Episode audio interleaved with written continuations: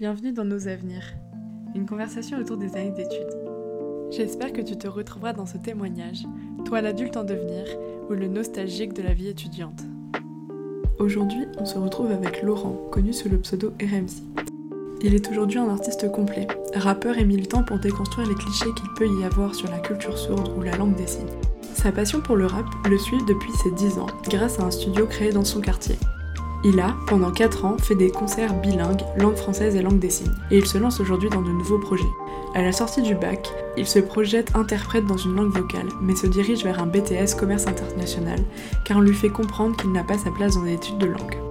D'une nature à vite s'ennuyer, et particulièrement à l'école, il arrête pour se consacrer à ses petits boulots et à la musique. Autour de sa vingtaine, tout s'accélère pour lui, concerts et autres plaisirs de la vie. Nous avons discuté de beaucoup de choses. J'espère que cette conversation te plaira. Laurent a un discours extrêmement posé et bienveillant, qui est très agréable à écouter, je trouve. Bonjour, est-ce que tu veux bien te présenter dans un premier temps? Il n'y a pas de souci. Déjà, euh, merci. Je suis donc euh, Laurent, je suis euh, connu sous le pseudo de RMC dans ma communauté rap et dans ma communauté signante. Je suis un rappeur en première casquette, je suis ce qu'on appelle un H-Coda, ce qui veut dire que je suis un enfant entendant de parents sourds. Mes parents sont des sourds signants, donc euh, mon lien entre le rap et la langue des signes vient du fait que la langue des signes est ma langue maternelle et le rap, euh, ma passion depuis toujours et mon métier en même temps. Voilà. Ok. Est-ce que tu veux bien nous expliquer un peu ton parcours, euh, on va dire, à partir de tes 18 ans? Alors, à mes 18 ans, si je fais un bond en arrière, je sais plus où j'en suis, je crois dans mon parcours scolaire, je pense que je suis en BTS euh, commerce international peut-être, où j'ai où je viens d'avoir mon bac ou je sais plus trop. Donc à ce moment-là, je suis déjà rappeur parce que j'ai commencé le rap à 10 ans. Mais euh, en matière de langue des signes, euh, je suis à une époque où voilà, j'ai toutes les philosophies que j'ai aujourd'hui, mais je suis aux prémices. Il y a plein de choses que j'ai pas encore déconstruites. J'ai pas du tout intégré la langue des signes à mon métier ou mon travail. C'est quelque chose que je vis chez moi euh, avec mes parents et les amis de mes parents. Par contre, au niveau de mes réflexions et de mon engagement, euh, je suis engagé euh, dans la sphère privée, mais mon engagement sur la sphère publique, il vient beaucoup plus tard. J'étais aux prémices de ce que je suis aujourd'hui dans mon militantisme. Et basta, mais je m'étais jamais projeté d'avoir quelconque vocation dans la langue des signes ou métier en langue des signes, même pas devenir interprète ou quoi que ce soit, c'était vraiment pas. Ça me traversait pas du tout, du tout dans mon, dans mon orientation scolaire ou dans ma jeunesse. Et quel genre de lycéen tu étais? Ah J'étais un lycéen J'étais facile. Euh, parce qu'en fait l'école c'était facile, j'assimilais les choses très vite, mais je m'ennuyais beaucoup. J'étais quelqu'un qui aimait beaucoup rigoler, j'aimais pas faire chier les gens, j'étais pas un fouteur de merde, mais, euh, mais j'étais un peu dissipé. Et euh, comment ça s'est passé pour toi de choisir ta voie? Donc là tu viens de dire que tu avais fait un BTS commerce, c'est ça? C'était commerce international, ouais. D'accord. Et ça s'est passé pour comment pour toi quelles étaient tes réflexions à ce moment-là? Euh, En fait, j'adorais les langues. Dans ma jeunesse, euh, je maîtrisais euh, beaucoup mieux l'espagnol que je maîtrise l'anglais. Je maîtrise plutôt bien l'anglais. Je sais juste qu'en sortant du collège, même après la seconde, etc., quand il y avait les orientations, on avait du mal à. Je sais pas comment t'expliquer ça, mais j'étais juste attiré par les langues. C'était vraiment la seule chose qui m'intéressait. La filière, elle, m'était pas spécialement ouverte. On trouvait que j'avais des qualités pour être un, bon commercial, etc. Donc, j'ai, on m'a cantonné dans cette, dans cette filière. voilà, j'ai eu mon bac avec mention euh, c'était cool, tu vois, bac mercatique, tout ça, ok, sympathique. Mais si j'avais eu le choix, je serais parti en L et je serais resté dans les langues. Euh, j'aurais pu devenir interprète dans une langue vocale, par exemple. Et commerce international, c'était un peu un juste milieu, c'était qu'il y avait du commerce et en même temps, il y avait euh, la nécessité de maîtriser trois ou quatre langues de pouvoir travailler à l'international, pouvoir échanger avec des gens qui ne soient pas que des Français, et ça, ça m'intéresse. Ok, et après, ça s'est déroulé comment ton parcours? Donc, tu as été au bout de ce cursus-là? Euh, Je suis allé au bout de mon BTS, mais je suis pas allé au bout du diplôme parce qu'en fait, euh, comme toujours, je me suis ennuyé. Et euh, surtout, je m'étais trompé, je pense. Clairement, l'image que je me faisais du cursus commerce international, en tout cas, comment on me l'avait vendu, ça aboutissait pas du tout à, ce que j'imaginais à la fin. En fait, ces, échanges humains, etc., comment on te vend des stages à l'étranger juste avant que tu embrayes sur cette filière, genre vous ferez plein de stages à l'étranger, vous rencontrerez plein de gens. Tu sais, on nous a vendu ça comme un grand projet Erasmus. Puis en fait, une fois que tu as les pieds dedans, bah, tu sais que tu vas finir dans des trucs d'import-export euh, et euh, tu risques de faire beaucoup de saisies, mais euh, rares sont ceux qui vivent ça comme un truc Erasmus. Et puis, je sais plus pourquoi, mais j'avais rencontré un mec qui avait fait une grosse carrière en commerce international et qui expliquait que que ça avait, ça avait dû le déloger aussi de ses racines, qu'il avait dû beaucoup voyager dans sa vie, mais il y avait des choses dont il n'avait pas profité. Je pense que ça a croisé à un moment donné avec mes besoins dans le rap de rester à un endroit pour pouvoir euh, créer ce que je devais créer. Et puis, euh, et puis j'ai lâché parce que la flemme, j'ai préféré aller travailler et me faire de la thune. Et à ce moment-là, le rap, c'était vraiment présent dans ta vie? Enfin, À quel point c'était présent dans ta vie? Ah oui, oui, le rap, c'était présent. En tout, j'ai sorti 5 ou 6 projets. Je sors mon premier projet dans les bacs qui sort à la FNAC et compagnie, etc. autour de ma vingtaine, c'est le moment où je suis le plus sollicité, où on doit faire des clips tout le temps, on doit bouger tout le temps, on fait des interviews tout le temps, je fais des concerts, je kiffe ma vie, je rencontre tous les rappeurs que j'ai pu écouter dans ma jeunesse. Et euh, donc, résultat, bah ouais. Avant que la langue des signes croise le rap et me fasse monter sur scène avec de la langue des signes et dans des concerts bilingues, euh, donc sous une forme de rap plus classique, j'étais très sollicité euh, entre mes 20 et mes 27 ans parce que parce que c'était le début, c'était les prémices. Je venais de sortir mon premier projet, on était en équipe, on travaillait. Euh, j'étais, euh, j'enchaînais des radios, des télés, des concerts, des trucs. C'était vraiment cool. C'est vrai que c'était pas compatible avec l'idée que bon bah commerce international. Moi, tous les mecs avec qui j'étais au lycée à ce moment-là étaient déjà partis dans d'autres pays et euh, ça m'inspirait pas. Ils avaient pas l'air non plus de surkiffer leur vie non plus là où ils étaient, parce que ça a joué ça aussi. que ces gens-là ne soient pas dans, dans le kiff de leur propre life, ça m'a pas spécialement motivé à continuer. Et surtout, j'avais besoin de me faire de la thune. J'avais vraiment besoin de. J'avais envie de me faire de la thune et de taffer, et donc je suis allé bosser direct. Ok. Et euh, donc, tu as fait quoi euh, à côté euh, pour te faire de la thune? Job d'étudiant, où tu enchaînes des petits tafs dans des cinémas, des fast-food.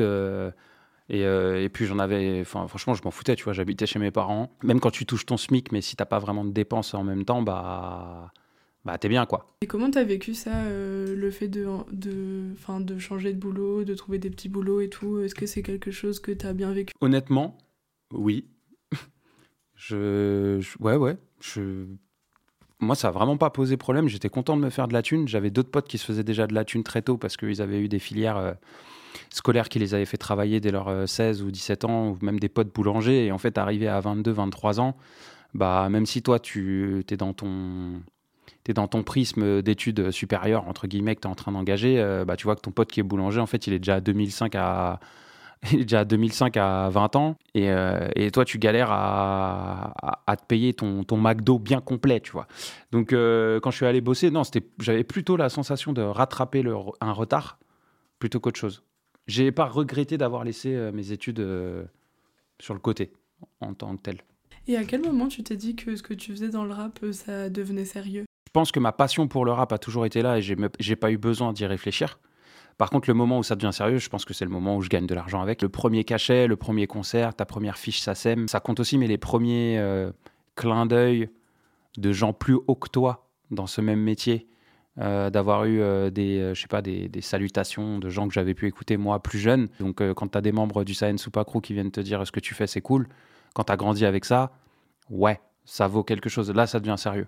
Mais euh, pendant longtemps, pour moi, c'était une, passion, c'était un jeu. Moi, je me considère comme un fan qui pratique. Puis après, c'est devenu un métier. Après, euh, tu te dis, bon, bah, je peux en faire quelque chose. Et puis, c'est resté. Et euh, est-ce qu'il y a eu des moments décisifs dans, dans ton parcours là? Oui, c'est sûr. Moi, en gros, ce qui m'amène à ce que je suis aujourd'hui, là, être un rappeur, artiste, militant, activiste, ce qu'on veut pour et le rap et et la culture sourde, la langue des signes et des choses comme ça. Bah, les événements marquants, c'est que ce qui me fait aimer le rap euh, arrive très tôt dans ma vie et qu'en fait, bon, faudra faire des recherches là-dessus. Je pense qu'il n'y a pas beaucoup de gens qui sont au courant euh, s'ils ne sont pas nés dans les années 80. Dans les premiers groupes du rap français, avant des NTM et des IAM, il y avait un groupe euh, et un collectif qui s'appelait le Mouvement Authentique, qui était très réputé, qu'on considérait comme les pionniers du rap français. Et un membre d'un des groupes de cette grande bande est un grand de mon quartier. Donc en fait, lui, très tôt, avait réussi à implanter un studio dans ma cité. Mais quand j'étais petit, moi, j'avais 10 ans, je passais dans ce studio, je, pensais que tous les quartiers avaient ça. Pour moi, c'était, c'était la norme. Puis en grandissant, j'ai compris que j'avais eu la chance d'être un héritier d'un, voilà, d'un, pionnier du rap français qui nous avait donné plein de clés pour faire de la musique très tôt, ce qui fait qu'on s'est mis à rapper très jeune. Donc lui, forcément, c'est le déclic. Il s'appelle Roger et avant il s'appelait euh, RMC dans un groupe qui s'appelait les New Generation M6. Lui, c'est le déclic pour le rap, c'est évident. Il y a mon amour du rap américain et du rap français avec la radio, comme beaucoup de gens, mais grâce à mon grand frère, parce qu'il en écoutait beaucoup et qu'on a 7 ans d'écart, donc j'ai écouté un rap de plus vieux. Et après, pour la langue des signes, euh, bah, le déclic, c'est mes parents, forcément, parce que c'est eux qui m'ont apporté euh, tout ça, tout, tout, ce bagage culturel et linguistique. Mais surtout, j'avais écrit une chanson qui s'appelait Les signes, où j'essayais de de parler du, mal-être que je pouvais vivre en tant qu'enfant de parents sourds.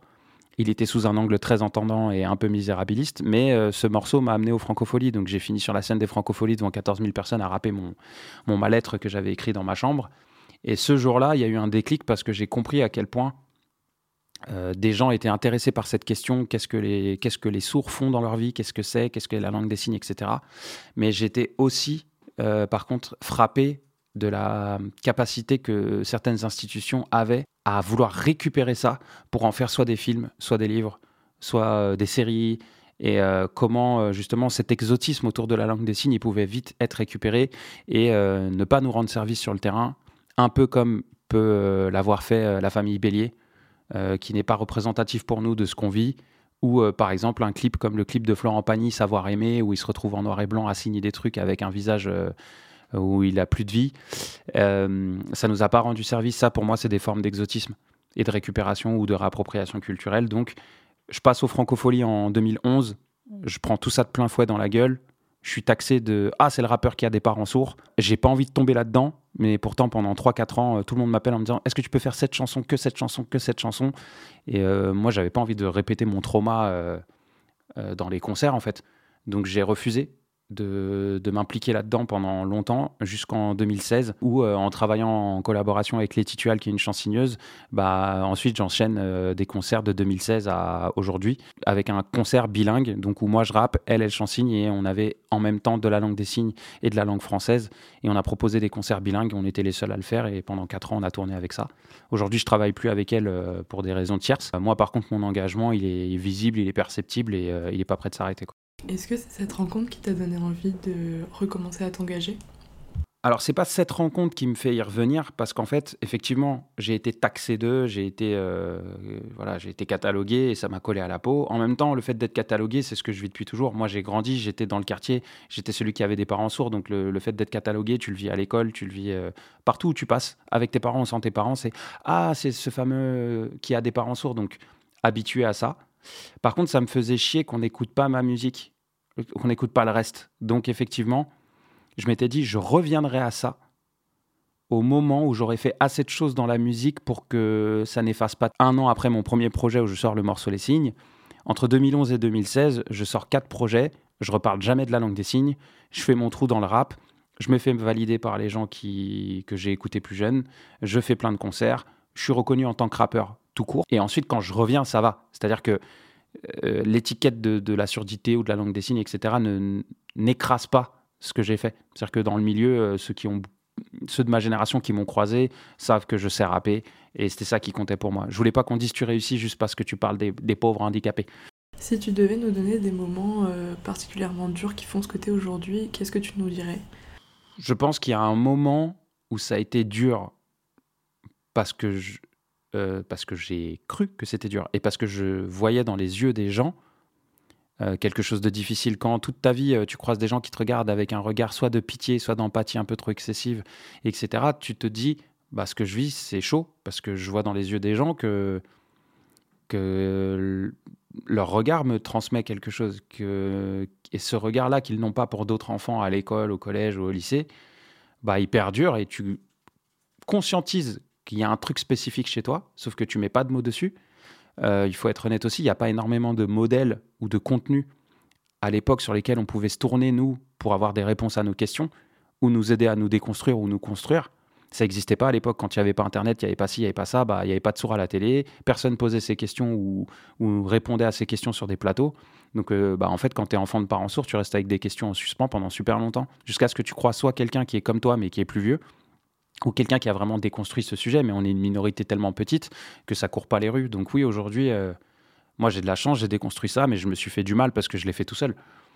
Euh, parce que j'ai dû dire non à des gens qui voulaient faire une émission de télé sur moi ou des gens qui voulaient faire un film sur moi euh, et, que je, ne savais pas pour, je savais que je devais leur dire non parce que je trouvais ça intrusif. Mais c'est dommage qu'à cette époque-là, j'ai pas eu les mots qu'il fallait pour leur expliquer que ça pouvait relever de la réappropriation culturelle ou d'un voyeurisme ou de je ne sais quoi d'autre qui était un peu malsain. Parce qu'à la fin, le but, c'était de faire du business quand même. C'est qu'il y a des gens qui s'approchent de toi pour euh, aussi faire de l'argent sur ton histoire, sur ta vie et tes expériences. Et ça, c'est pas très sain. Mais à l'époque, j'étais incapable de le voir. Aujourd'hui, heureusement, Internet est là, on s'est déconstruit. Il y a un petit noyau de gens qui qui aiment traiter de ces questions. J'en fais partie. Hein. et le but, moi, je me suis toujours dit, c'est. Je, moi, je j'en veux pas aux entendants de pas savoir des choses. Euh, je vais pas non plus caresser tous les sourds juste parce qu'ils sont sourds. Moi, j'aime juste que la vérité soit dite. Euh, mon job à moi, c'est de donner des outils que j'aurais aimé avoir quand j'étais plus jeune. Euh, je plairai pas à tout le monde, que ce soit chez les sourds ou les entendants. Et quand je dis les entendants, je parle des entendants non signants, mais euh, voilà. Il y a des choses que j'ai vues et vécues dans la communauté sourde qui relèvent de discrimination, parfois entre sourds, parfois de sourds vers entendants ou d'entendants vers sourds. aucune d'entre elles ne doivent être excusables ou justifiables je les comprends, je sais d'où ça vient, mais euh, moi, ma position aujourd'hui, c'est de d'aider à répondre à des questions qu'on ne se pose pas souvent, qui sont de notre quotidien, mais qui méritent d'être posées pour avoir une trace, pour que les plus jeunes qui nous ressemblent puissent se retourner sur quelque chose et se dire Ah, ce dont il parle là, c'est ce que je vis au quotidien, et ça porte un nom. Parce que moi, quand j'étais gamin, il y a plein de choses qui n'avaient pas de nom. Je le vivais sans savoir ce que c'était, et aujourd'hui, je suis content quand des jeunes sourds euh, viennent, ou des jeunes entendants euh, de parents sourds, peu importe, viennent nous dire je suis ton compte et ça me permet de mieux expliquer aux gens autour de moi ce que je vis. Ouais, ouais moi, quand il y a ça, c'est bon, contrat rempli, quoi. Est-ce que tu aurais quelques références à nous donner euh, de bons traitements, euh, que ce soit dans les médias ou sur les réseaux sociaux, par exemple? Alors, pour moi, des, des, gens qui expliquent bien les choses, là, en fait, je ne peux pas réellement t'en citer parce que c'est complexe dans le sens où, moi, étant entendant, euh, donc, entre les deux mondes, en, voilà, en, vulgarisant euh, l'idée. Euh, je rends mon contenu accessible à tout le monde, ce qui fait que mon contenu est vite accessible. Maintenant, des personnes sourdes qui revendiquent les mêmes choses que nous, il y en a. Mais même si je te les citais, tu pourrais pas les trouver. Parce que c'est des gens qui vont le dire dans la vraie vie, dans des cercles privés, dans des cercles un peu publics, mais des cercles où il n'y a pas de traces, il n'y a pas de vidéo, il n'y a pas de... Voilà, c'est aussi euh, parfois des gens qui ne se réapproprient pas les outils des réseaux sociaux ou les outils réseaux sociaux ne sont pas adaptés aux personnes sourdes pour qu'ils puissent rendre accessible leur, leur message. Donc c'est vrai que d'office, ça rend euh, des personnes comme moi, entendantes, un peu euh, précurseurs là-dessus, parce qu'en fait, on passe devant. C'est normal, on maîtrise, on maîtrise les sujets, on maîtrise les trucs, on arrive à signer, à parler, on arrive à faire des contenus bilingues, trilingues. Euh, donc, bah, je te dirais moi, je peux te citer Elodia, qui, même si elle n'a pas fait énormément de contenu pour le coup au quotidien, pour son métier d'interprète, en tant qu'enfant de parents sourds, euh, aujourd'hui, elle déconstruit toutes ses idées. Elodia, donc euh, c'est ma conjointe, mais Elodia s'est aussi retrouvée, euh, par exemple, aux, côtés d'Assa Traoré sur les manifestations parisiennes contre les violences policières, et elle s'est aussi retrouvée aux côtés des autres collectifs de familles de victimes. Donc, à son échelle, elle a permis de visibiliser la langue des signes. C'est-à-dire qu'à un moment donné, parce que Assa Traoré passait sur tous les plateaux télé, quand on voyait une interprète à côté d'Assa Traoré, c'était pas Elodia qu'on voyait, c'était la langue des signes. Et, ça, c'est une façon de militer et de, déconstruire des choses. Nous, on veut plus qu'il y ait de la langue des signes uniquement euh, quand les politiciens s'expriment ou euh, au JT du matin euh, sur France 2, en fait. Et, et c'est une forme de militantisme. après, tu pourrais retrouver des gens comme. il y a la série Scam qui est sortie il y a donc maintenant presque deux ans, où il y avait euh, euh, le thème était un peu la surdité, etc., avec un personnage qui s'appelle donc Winona dans la vraie vie, mais euh, qui était une sourde dans, toute cette série qui a marqué les gens. Elle ensuite a été interviewée sur plein de plateaux télé et elle a, elle a su aussi mettre sur la table ces questions et ces problématiques qui touchent à la communauté sourde. Donc oui, Internet nous permet quand même de bouger des lignes, mais il n'y a pas énormément de gens. Et d'un point de vue un peu plus personnel maintenant, est-ce que tu as des modèles qui t'ont particulièrement inspiré? Honnêtement, non. Je n'ai aucun modèle. Mais en même temps, c'est pas compliqué. Il y a des gens qui m'inspirent et des gens qui me motivent. Il y a des gens qui euh, parfois vont avoir un niveau de langue des signes qui peut m'inspirer et me donner envie d'aller euh, d'aller travailler la mienne. Maintenant, en matière de chemin de pensée, de réflexion, moi, il y a très peu de gens qui me bousculent dans mes codes parce qu'en fait, moi, j'ai dû, dû déconstruire ça tout seul très tôt. Donc, en fait, on arrive aujourd'hui au moment où en fait la, communauté sourde se réapproprie les réseaux sociaux pour mettre plein de sujets sur la table que moi j'ai j'ai fixé entre 2011 et 2015 dans mon alignement. Donc en fait, c'est très dur de te dire que des gens m'inspirent. Par contre, il y a des gens qui me qui me qui me qui vraiment à qui j'accorde tout mon respect parce qu'ils prennent des risques. Euh, par exemple, euh, les signes avec la petite enfance, c'est un c'est quelque chose qui est très très très répandu. Euh, les signes avec les bébés, les bébés signes, ça a plein d'appellations. Et aujourd'hui, il n'y a qu'une seule personne qui fait vraiment l'effort de, ne pas vendre du rêve, parce que pendant longtemps, signer avec son bébé, c'était augmenter son QI, le préparer à rencontrer des personnes sourdes. les gens disaient, quand vous faites quelques signes avec votre enfant, vous parlez la langue des signes, sauf que c'est beaucoup plus complexe.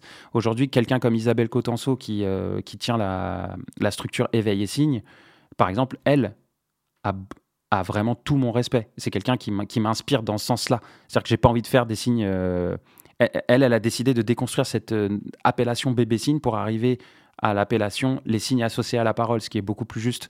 Quand on fait des signes avec un bébé et qu'on appuie une phrase complète en français par un seul signe à la fin pour dire euh, couche, changer, manger, oui, c'est pas de la langue des signes. Ça suffit pas pour aller discuter avec un sourd. Elle, elle a, elle a pas peur, entre guillemets, de perdre ses privilèges de perdre un peu d'arguments de, vente juste pour être fidèle à la réalité.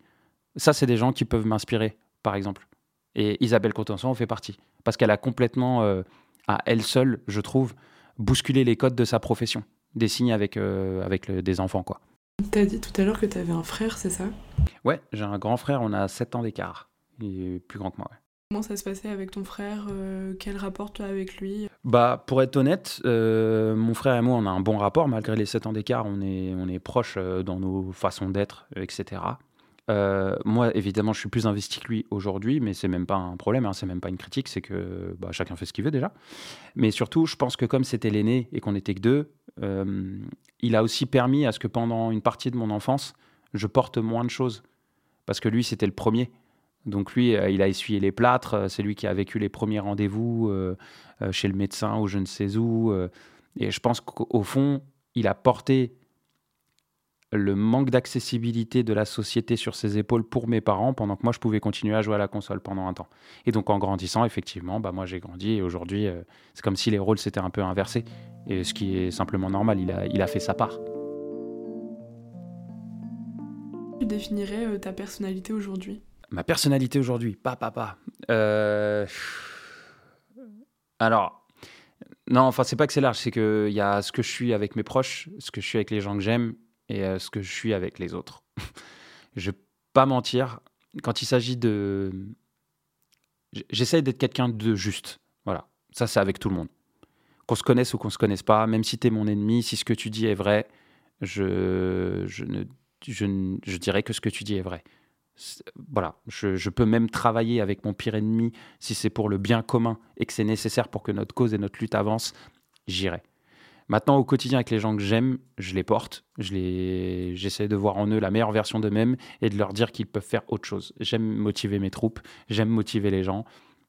Euh, je suis un peu un leader sur les bords, mais, euh, mais voilà, globalement, euh, en vrai, je suis un gars cool. Moi, j'aime manger, j'aime rire, j'aime, j'aime que les gens aillent bien. Je souhaite pas de mal aux gens. J'aime pas qu'on me casse la tête, ça c'est vrai. Si tu me cherches, tu me trouves. Mais en soi, je suis un bon gars. Je suis un bon gars bien éduqué, je suis un bon vivant. Et j'aime juste qu'on me casse pas la tête. Est-ce qu'il y a des moments où tu t'es dit, euh, là c'est bon, je suis devenu vraiment adulte? Oh, Je crois que je serai jamais adulte. Franchement. Parce que je ne sais pas exactement ce que ça veut dire être adulte. Si adulte, c'est avoir des responsabilités, oui, bon, ok, il y a des moments où je me suis senti adulte, et parfois beaucoup trop tôt dans ma vie. Mais maintenant, euh, si être adulte, euh, c'est juste des chemins de pensée, des, réflexions de vie ou des façons d'être avec les gens, bah ouais, je suis adulte. Mais euh,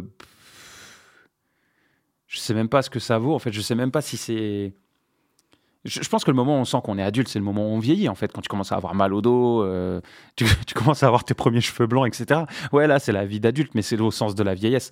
Maintenant, pour le reste, voilà, je suis, je suis le même, en fait, j'ai pas vraiment trop changé entre aujourd'hui et il y a 20 ans. Je suis, en vrai, je suis le même gars. Est-ce qu'il y a eu des moments dans ton parcours où tu t'es senti seul euh, C'est quoi l'expérience que tu as avec la solitude? Euh, Senti seul euh, Alors, c'est très subjectif. Hein. Faire attention avec la notion de, de solitude. Mais euh, en soi, je pense que toute ma vie, j'ai eu des gens autour de moi. Moi, je ne peux pas dire que je fais partie de ces gens qui sont seuls. J'ai toujours eu des bandes, toujours eu des, des des gens avec qui je pouvais marcher si je voulais. Par contre, je me suis souvent senti seul dans certaines de mes réflexions ou dans mes façons de faire ou, euh, des choses comme ça. Mais, mais la solitude, je ne sais pas comment je pourrais verbaliser ça, elle est intérieure. Mais la chance que j'ai, c'est que j'ai saisi la musique et en fait, j'ai eu mon exutoire. Donc ma solitude, je l'ai plutôt bien vécue, je l'ai embrassée. Ma, solitude, c'est celle qui me fait écrire mes meilleures chansons. Donc euh, quand on me parle de solitude, je suis pas triste. Voilà, c'est pour ça que je dis que c'est subjectif. Moi, la solitude, j'y vois du positif. La solitude, c'est de l'introspection. Euh, c'est ce moment où tu règles tes choses avec toi-même et que tu peux pas t'éviter. Voilà, pour moi, la, solitude, c'est comme une pièce fermée où tu n'as pas le choix que de te regarder.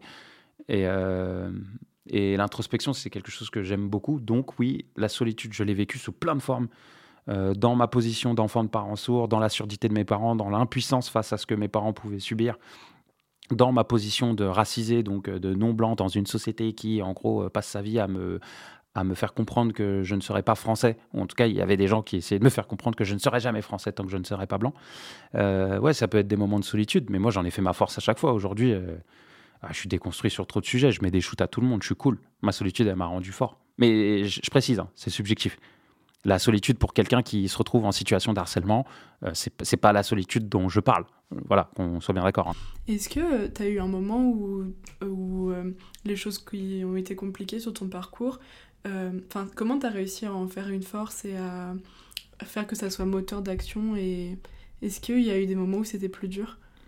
Je, crois que de toute façon, euh, toutes les actions que j'ai pu mener devaient émaner d'une forme de colère, à un moment ou à un autre. C'est qui se transforme très vite chez moi, c'est un processus par un truc très positif et une sorte de motivation en interne. Moi, c'est comme quand quelqu'un me dit t'es nul, j'aime aller sur son terrain et gagner sur le terrain où lui est le plus fort. Moi, ça va être ma motivation. Si quelqu'un me, La, colère reste une forme de motivation. Donc, ce qui relève du militantisme que je peux mener aujourd'hui euh, dans la langue des signes ou à déconstruire euh, le pourquoi du comment on dit euh, langue et pas langage, pourquoi on dit sourd et pas sourd et muet, pourquoi, et en allant plus loin, qu'est-ce que c'est qu'être enfant de parents sourds, pourquoi, pourquoi un sourd qui oralise vaudrait moins qu'un sourd qui signe, mais quelles sont les raisons derrière ça? Toutes ces raisons-là, en fait, c'est ça émane juste du fait que je me suis trop répété dans ma vie. J'ai passé ma vie à me répéter, on m'a posé mille fois les mêmes questions, j'en ai eu marre. J'étais fatigué, j'étais saoulé, donc je me suis dit je vais créer mes propres contenus pour pouvoir les envoyer aux gens et ne plus avoir à répondre. Voilà, donc un mélange entre colère et flemme, je vais être honnête. Euh, le rap, mon amour du rap vient d'une certaine colère de l'invisibilisation de la société vis-à-vis -vis de gens comme moi, qui me ressemblent, et du fait on a toujours voulu classer le rap comme une sous-culture en France. Et euh, je sais d'où ça vient, c'est parce que l'image qu'on montre du rap est une, image qui n'est pas valorisante, mais quand on parlait du rap au sens large, je me sentais concerné, ça m'a mis en colère, je me suis dit fais le rap que t'entends, que le rap que t'aimes toi, fais-le et euh, et, euh, et remplis, voilà, réponds quoi, réponds. C'est vrai que globalement, la majorité de ce que je fais sont des réponses. Et j'essaye aujourd'hui de ne plus être dans la réponse ou dans la réaction, mais d'être plutôt dans, le, dans la proposition, créer des contenus sans que ça soit toujours en réponse à un problème. Donc oui, je peux aller shooter euh, une, une, célébrité parce qu'elle a fait une story problématique où elle se moque des sourds en faisant des accents euh, euh, complètement horribles et c'est super dénigrant, dégradant.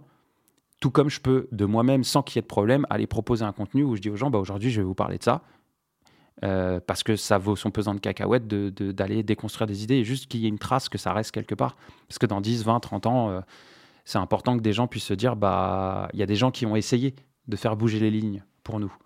Et si nous, on laisse pas de traces, qu'on fait que ça dans des entre-soi, si on passe notre vie à déconstruire les gens uniquement dans des cercles privés, c'est cool, ça fonctionne.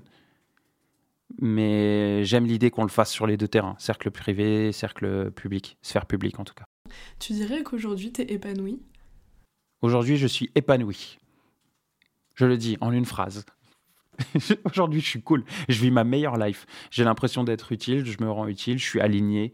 Euh, j'ai pas la sensation de devoir choisir entre mon identité entendante qui écoute du rap et qui fait du rap et qui ne peut pas le partager ou d'être coincé dans ma position de je signe donc je suis je fais partie des sourds ou je ne sais pas quoi d'autre. Aujourd'hui, je suis aligné, je suis au milieu et j'aime bien. Mais en fait, c'est parce qu'il n'y avait pas de chaise au milieu. Donc on m'a toujours demandé de choisir. Moi, je suis métissé, on m'a toujours dit t'es blanc ou t'es noir? Euh, là, c'est genre, euh, mais t'es sourd ou t'es entendant euh, Mais tu signes ou tu signes pas? En fait, j'ai compris qu'il n'y avait pas de chaise. Bah, moi, j'ai construit ma chaise, je me suis assis dessus et je suis au milieu et je suis confort. Un peu comme le vieux papy là qui a les mains croisées avec les moufles là. Je suis pareil. Je suis exactement comme ça actuellement. Je suis au milieu de mon petit monde, moufle, jambes croisées et faites votre vie. voilà. Très bien, tant mieux pour toi. c'est quoi la place du travail dans ta vie? Bah, de toute façon, pour moi, l'argent, c'est nécessaire. Faut pas être, euh, faut pas être gêné avec ça. Cette société fonctionne sur de l'argent, ou en tout cas sur les valeurs, quelque chose qui a de la valeur. Euh, il faut se faire de l'argent pour s'en sortir. Je pense que c'est pas compliqué. Donc travailler pour se faire de l'argent, euh, limite ça coule de source. Maintenant, moi je suis un bosseur. Je, m'en fous de bosser. C'est pas, c'est pas gênant. Par contre, j'aime, j'aime pas l'exploitation. ça c'est un autre débat. Quand tu sens que tu es dans un taf où toi, tu es en train de rendre service à une boîte qui est en train de se faire des millions d'euros sur ta tête, un peu comme ça pouvait euh, y ressembler dans le commerce international, et ça fait partie des raisons pour lesquelles j'ai fui, ouais, c'est gênant. Je vais, plutôt avoir tendance à dire, mais si là où tu bosses, ce que les gens font, tu peux le faire tout seul et te faire plus d'argent, quitte le bateau, crée ta boîte et fais ta vie. Voilà, pour moi, c'est ça le.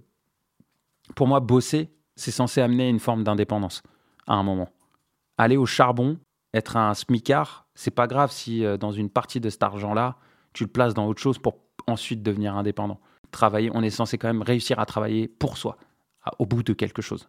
Maintenant, euh, chacun fait ce qu'il veut, mais en tout cas, c'est ma philosophie. Moi, je peux aller bosser euh, pendant un temps pour quelque chose si derrière j'ai un objectif plus grand. C'est pour ça que j'ai toujours bossé en mettant de l'argent dans ma propre musique pour, pour pouvoir ensuite finir sur scène et kiffer ma vie. quoi. C'est mon écosystème.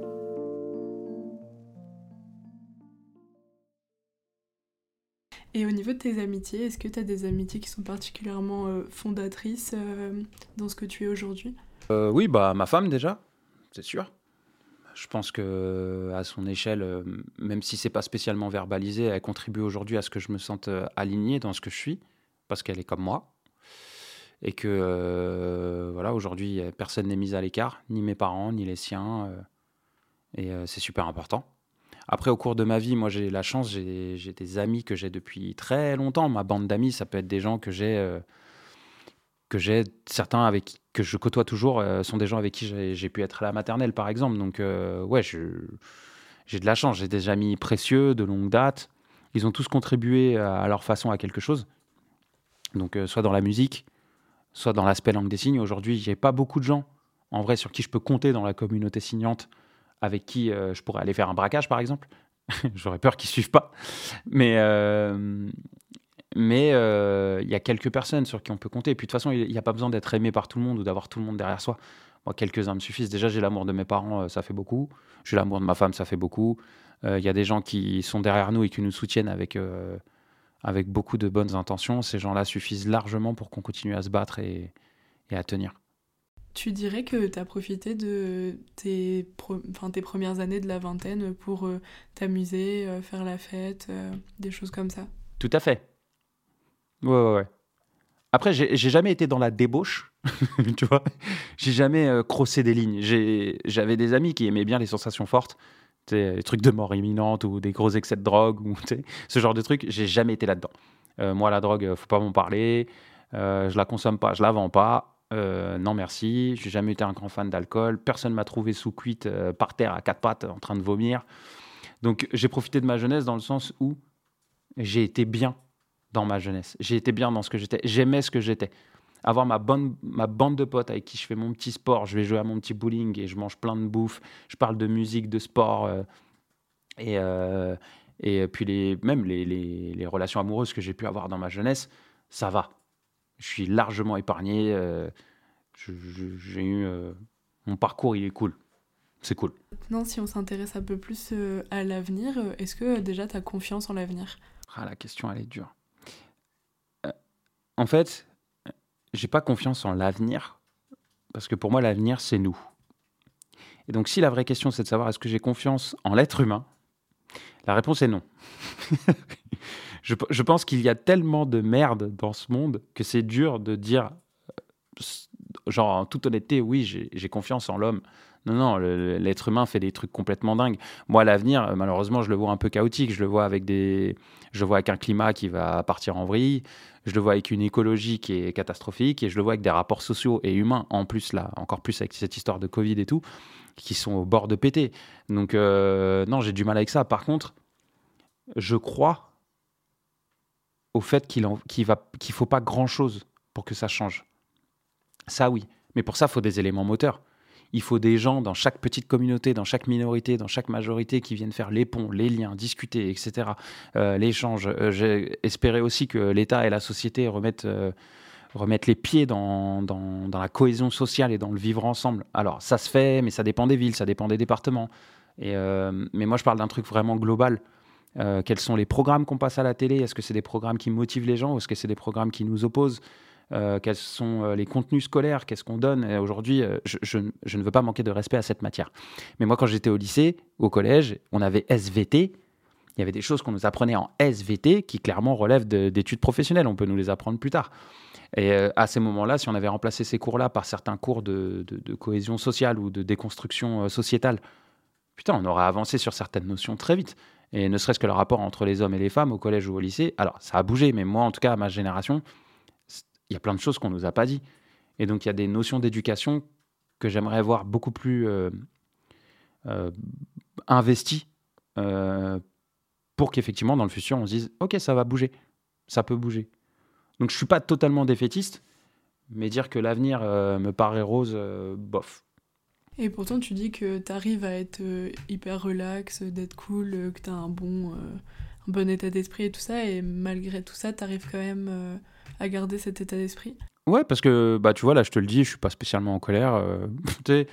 J'arrive à être lucide. Pour moi, ça, ça relève de la lucidité c'est même pas c'est même pas un constat ou une philosophie de vie parce que je peux très bien être conscient que ce monde tourne mal et, et kiffer les endroits où ça tourne bien.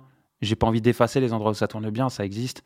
Maintenant, si j'avais confiance en l'avenir, je ferais pas ce que je fais aujourd'hui. Si je le fais, c'est parce que je me dis je suis pas sûr que quelqu'un va le faire. Donc on, si des gens aussi s'investissent dans des milieux militants, dans des milieux euh, euh, activistes, c'est parce que ces gens-là ont la sensation que personne ne le fera à leur place. Donc il y a ce mélange entre si on le fait, c'est qu'on croit que ça peut marcher, mais en même temps, si on le fait, c'est parce qu'on sait que personne ne le fera. Donc je suis dans une sorte de lucidité qui est que, ouais, la vie, elle est. Pour moi, c'est un équilibre. Il y a autant de bons que de mauvais. Euh, maintenant, c'est qu'est-ce qu'on en fait? On attend ou on, agit? Bah, Moi, j'essaye d'agir à ma petite échelle. Je ne vais pas révolutionner le monde. Mais euh, si on est 5000 à faire comme moi, euh, ouais, peut-être que ma communauté, elle, elle kiffera la vie un peu plus vite. Est-ce que tu as un type de personnalité où tu vas avoir tendance à te fixer des objectifs sur le très long terme, enfin, ou même sur le moyen terme, mais genre sur plusieurs années Tout à fait. Ah, moi, c'est sûr, hein, moi, je suis euh, autant euh, vivre au jour le jour, euh, pourquoi pas. Mais par contre, non, moi, je, me projette. Je fais toujours des analyses, je vais souvent un peu trop vite, un peu trop loin. Mais parce que parce qu'il y a une forme d'inquiétude. C'est un mélange entre de l'espoir et de l'inquiétude. C'est que je me dis, il faut penser à long terme pour pouvoir bouger des lignes des racines, quoi. C'est un peu comme, euh, je vais donner un exemple un peu border, mais c'est un peu comme le fait de donner 10 euros à quelqu'un. Et aujourd'hui, tu lui payes son repas. Mais, mais est-ce que, est que la solution ne se situe pas ailleurs? La réelle solution, la, la, solution dans les racines. Bah, c'est vrai que moi, j'ai une tendance à vouloir regarder les racines. Dans mon cas, bah oui, pour regarder les racines, tu es obligé de regarder à long terme devant, mais à long terme derrière aussi. C'est est-ce que les gens prennent vraiment le temps de comprendre pourquoi la société tourne comme elle tourne? Quelles en sont les racines? Certaines sont là depuis des centaines d'années. Le problème entre les hommes et les femmes aujourd'hui, c'est pas juste des féministes euh, qui montrent leur sein euh, sur la place de, de la Tour Eiffel. C'est beaucoup plus complexe. Il y a une histoire entière. Et quand on remonte et qu'on remonte et qu'on remonte et qu'on apprend ce que bah, certains ont pu faire aux femmes dans l'histoire, qui relève euh, du viol, de, l'excision, des opérations improbables, des, et des mythes qu'on a pu faire courir sur des femmes qui allaient allaiter ou pas, ou avoir des enfants ou pas. Mais c'est horrible. Et en fait, c'est ça les racines. Donc aujourd'hui, on n'en parle plus. Euh, mais moi, j'ai appris des trucs dans le rapport homme-femme qui relèvent mais de l'irréel. Il y a quand même une époque dans le temps où les gens disaient que le lait que les femmes donnaient à leurs enfants quand ils naissaient était du sang qui avait circulé dans leur sein et qui était devenu euh, divin ou, euh, ou je ne sais quoi pour ensuite leur filer à leurs enfants. En fait, aujourd'hui, ça paraît absurde de dire ça. Par contre, tu te dis qu'à une époque, si les gens pensaient ça, tu te dis bah oui, mais le rapport aux femmes, il est biaisé parce que bah, ça nique tout. ça nique tout. Et si à chaque échelle on fait ça, si, euh, je sais pas, là je alors je vais aller encore plus loin, mais le rapport à la sexualité, comment il avait pu être autorisé ou non aux femmes dans l'histoire occidentale, hein, je parle bien de l'histoire de la France, quoi. Bah ça aussi, ça a régi des rapports particuliers, qui a fait que pendant très longtemps, euh, la moindre femme qui pouvait parler de masturbation était traitée de, de, de, de, pute ou de prostituée. Et en plus, maintenant, on va encore plus loin, bah, même ça, c'est plutôt phobe. Et que toutes ces expressions, toutes ces choses, toutes ces choses qui résistent nos rapports, en tout cas aujourd'hui, ils émanent de quelque part. J'aime bien regarder les racines pour comprendre où on en est. Donc je le fais à mon échelle, j'essaye, j'apprends. On n'a pas toujours le temps d'apprendre. J'essaye de le faire aussi pour les autres, tant bien que mal. On ne peut pas être déconstruit sur tout. La déconstruction euh, peut nous amener à un avenir meilleur. Donc pour répondre à ta question, avenir peut être meilleur. J'y crois 50-50. Est-ce que maintenant, avec le recul que tu as maintenant, enfin que as maintenant, avec les expériences que tu as eues et tout ça, il y a quelque chose que tu voudrais dire à ton toi de 18 ans? Factuellement, je te dirais, j'aurais aimé à 18 ans avoir tout ce que je sais maintenant là, de déconstruction, je me serais fait gagner du temps. Si je devais parler à mon moi de 18 ans, je lui dirais juste t'inquiète, ça va venir. Ça va bien se passer. J'aurais peut-être dit change de filière. Ça, c'est possible. J'aurais peut-être dit putain, euh, les écoute pas. Les écoute pas. Va faire ce que tu as à faire euh, sur la filière que tu veux. Bats-toi un peu plus. Mais bon, on m'avait convaincu que qu'il n'y avait pas la place pour des mecs comme moi euh, dans des filières linguistiques. Donc tant pis. Hein. Et ça t'est jamais passé par l'esprit de reprendre quelque chose que tu, que tu pouvais envisager plus jeune? Si, si, et puis c'est pas, c'est pas enterré. Hein c'est pas enterré. Euh, bon, là, c'est une année très, très, très, très, très, très spéciale. Mais euh, si un jour la vie reprend, comme elle doit reprendre, euh, et que les moyens me le permettent, je sais que je retournerai en université.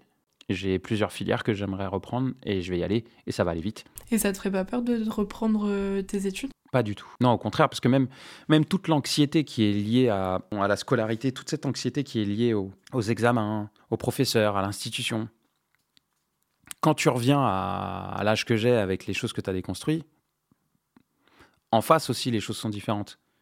C'est-à-dire qu'on va plus parler de prof à élève. En vrai, euh, les, profs aussi sont conscients.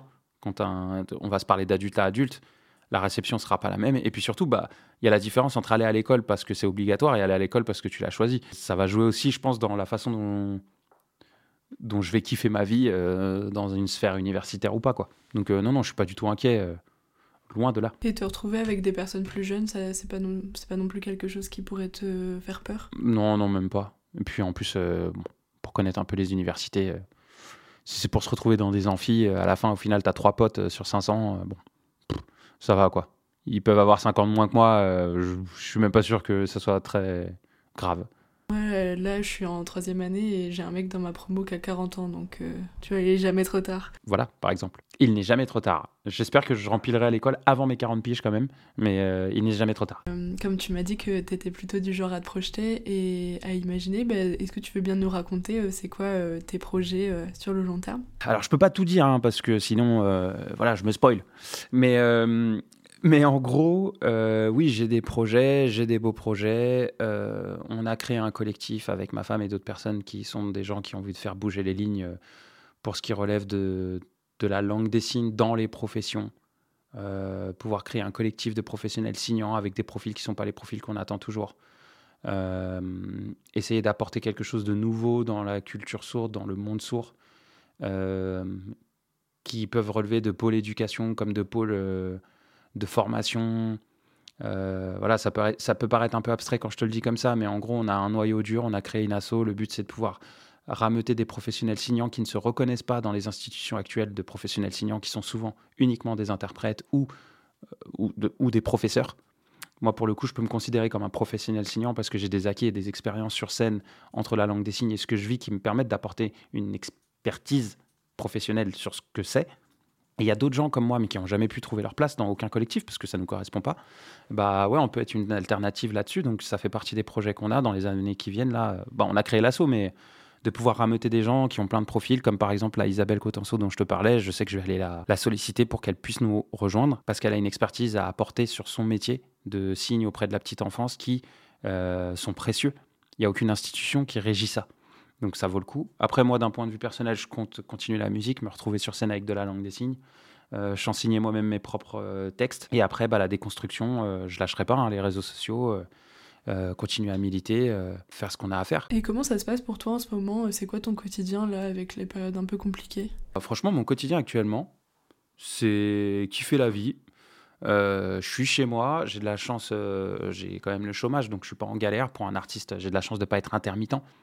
Donc, euh, j'ai pas été plombé euh, par, la, par, cette année, donc c'est cool. À distance, euh, on contribue à plein de choses, on bosse sur des vidéos pour plein de gens, on répond à des devis, je fais aussi de la vidéo, je fais du sous-titrage. Donc, on, on, est sollicité pour des choses, j'arrive à travailler à distance, c'est cool.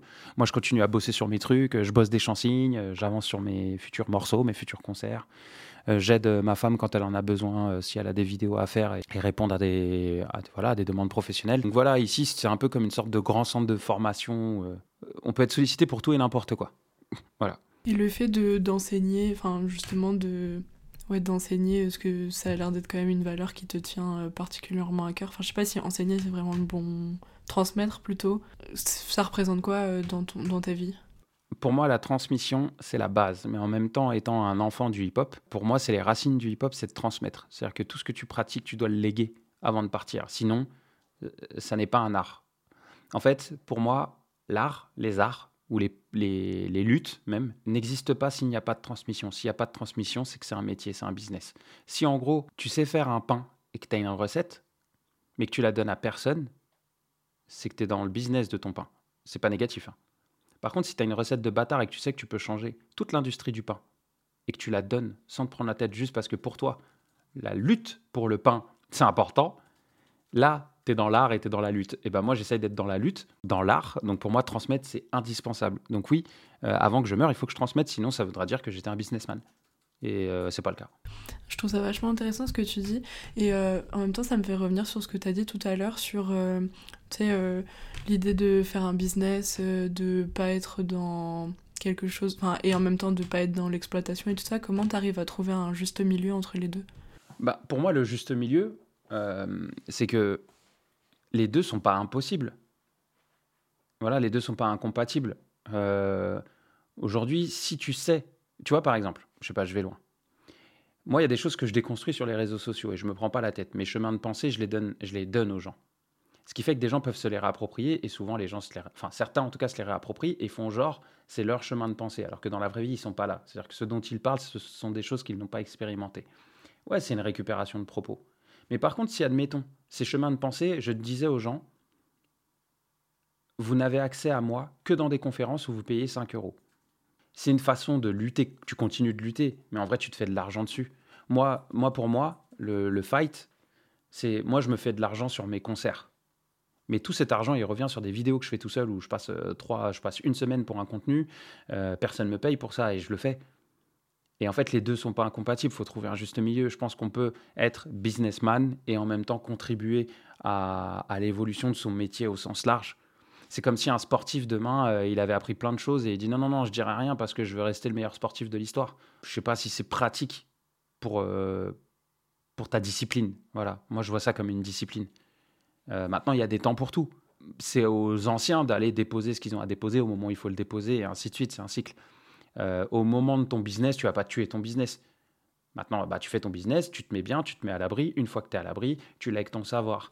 Et ainsi de suite. Et si déjà on fait ça, c'est cool. quoi. Ok, bah écoute, euh, on va passer à la conclusion et dis-nous ce qu'on pourrait te souhaiter de meilleur, déjà d'un point de vue personnel et après d'un point de vue professionnel. Ouh là là Qu'est-ce qu'on peut me souhaiter de meilleur? De rester en vie, déjà, c'est pas mal. Euh, de ne pas attraper ce Covid euh, 21, 22, 24, 25. Qu'est-ce qu'on peut me souhaiter? Honnêtement, euh, je, je souhaite que les gens se souhaitent à eux-mêmes le meilleur. Voilà. Il y a- On, est beaucoup à souhaiter des choses aux gens et on a du mal à se les souhaiter à soi-même et, euh, se motiver soi-même à être une meilleure version de soi. Donc, moi, c'est moi qui souhaite le meilleur aux gens. Je souhaite le meilleur à tous les gens qui écouteront ce truc. Écoutez-les, nous. Je vous souhaite le meilleur. Soyez les, meilleures- les meilleures versions de vous-même. Aimez votre vie et elle est trop courte. Il faut, faut pas se parasiter. Il faut essayer de pas se parasiter. Il faut être le plus efficace possible en s'épuisant le moins possible pour durer le plus longtemps. Voilà, c'est ça la vie. Trop cool, trop cool euh, comme message de conclusion. bah écoute, merci beaucoup. Ben, eh ben de rien, ma foi. Avec plaisir. Je vous mettrai toutes les infos dans les notes du podcast. Si cette conversation vous a plu, je vous invite à la partager autour de vous, mais également à suivre le Instagram du podcast qui se trouvera dans les notes. Vous pouvez aussi mettre une note sur Apple Podcast. Merci et à bientôt